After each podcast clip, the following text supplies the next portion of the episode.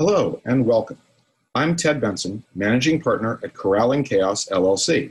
We help companies understand that their key market differentiator is their human potential, and we help them realize it. One critical aspect of running companies is how to improve recruiting.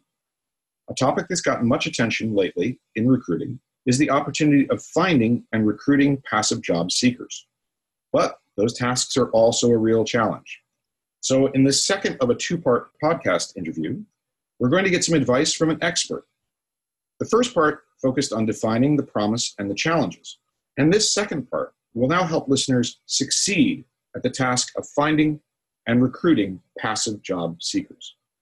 Our guest in this podcast is Don Alexander, President and Managing Director at GeneCoda, a highly experienced executive and professional search and recruitment firm.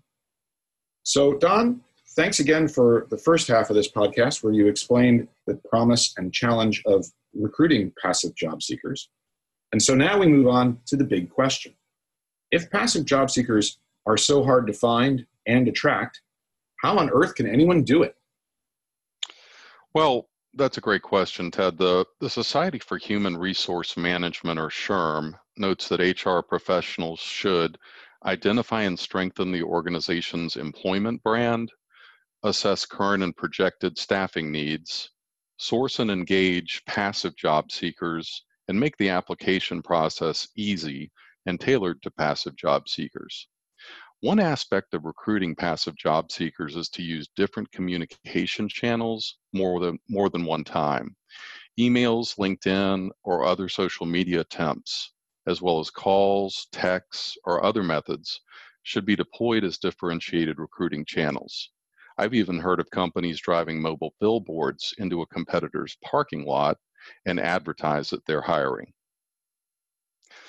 In terms of overall outreach, what I tend to think about is did I get a great message across in the right way to the right people? Did I quote unquote wave the flag so you could see the opportunity and acknowledge it? Did I give you the opportunity to say, yes, I'm interested in a discussion? That all sounds very practical and effective, Don. So now I'm going to ask you a personal question. Hope you don't get uncomfortable here. Do candidates ever reject you? No, we never face rejection from candidates. of course we do. You know, when candidates reject us, we try to understand why. So we can see if there are common threads that might suggest a course correction. Examples of reasons for rejection can include when a candidate considers the position a lateral move, the compensation itself, geography and travel, as well as a host of other factors. You see, executive search is both science and art. Part of the art involves relocation of gainfully employed people to their competitors. To lure professionals from the competition, a company needs a good image and a good brand. Then they have to offer the prospective employee something that he or she is not getting today, which is important to that candidate. If the candidate has all of the skills or background required and has already done the exact type of work required, the candidate may not really be getting anything out of the deal. In this case, employers must be prepared to pay top dollar, especially if the skill set is uncommon. So in that case, you're really talking about sort of incentivizing these folks to, to, to make the move. What kind of incentives are needed to persuade a passive job seeker to change jobs? Great question. Well, Lou Adler, author of Hire with Your Head, is a seasoned recruiter and best selling author. Lou feels that top passive candidates need about a 30% improvement to move from their current position to a new job.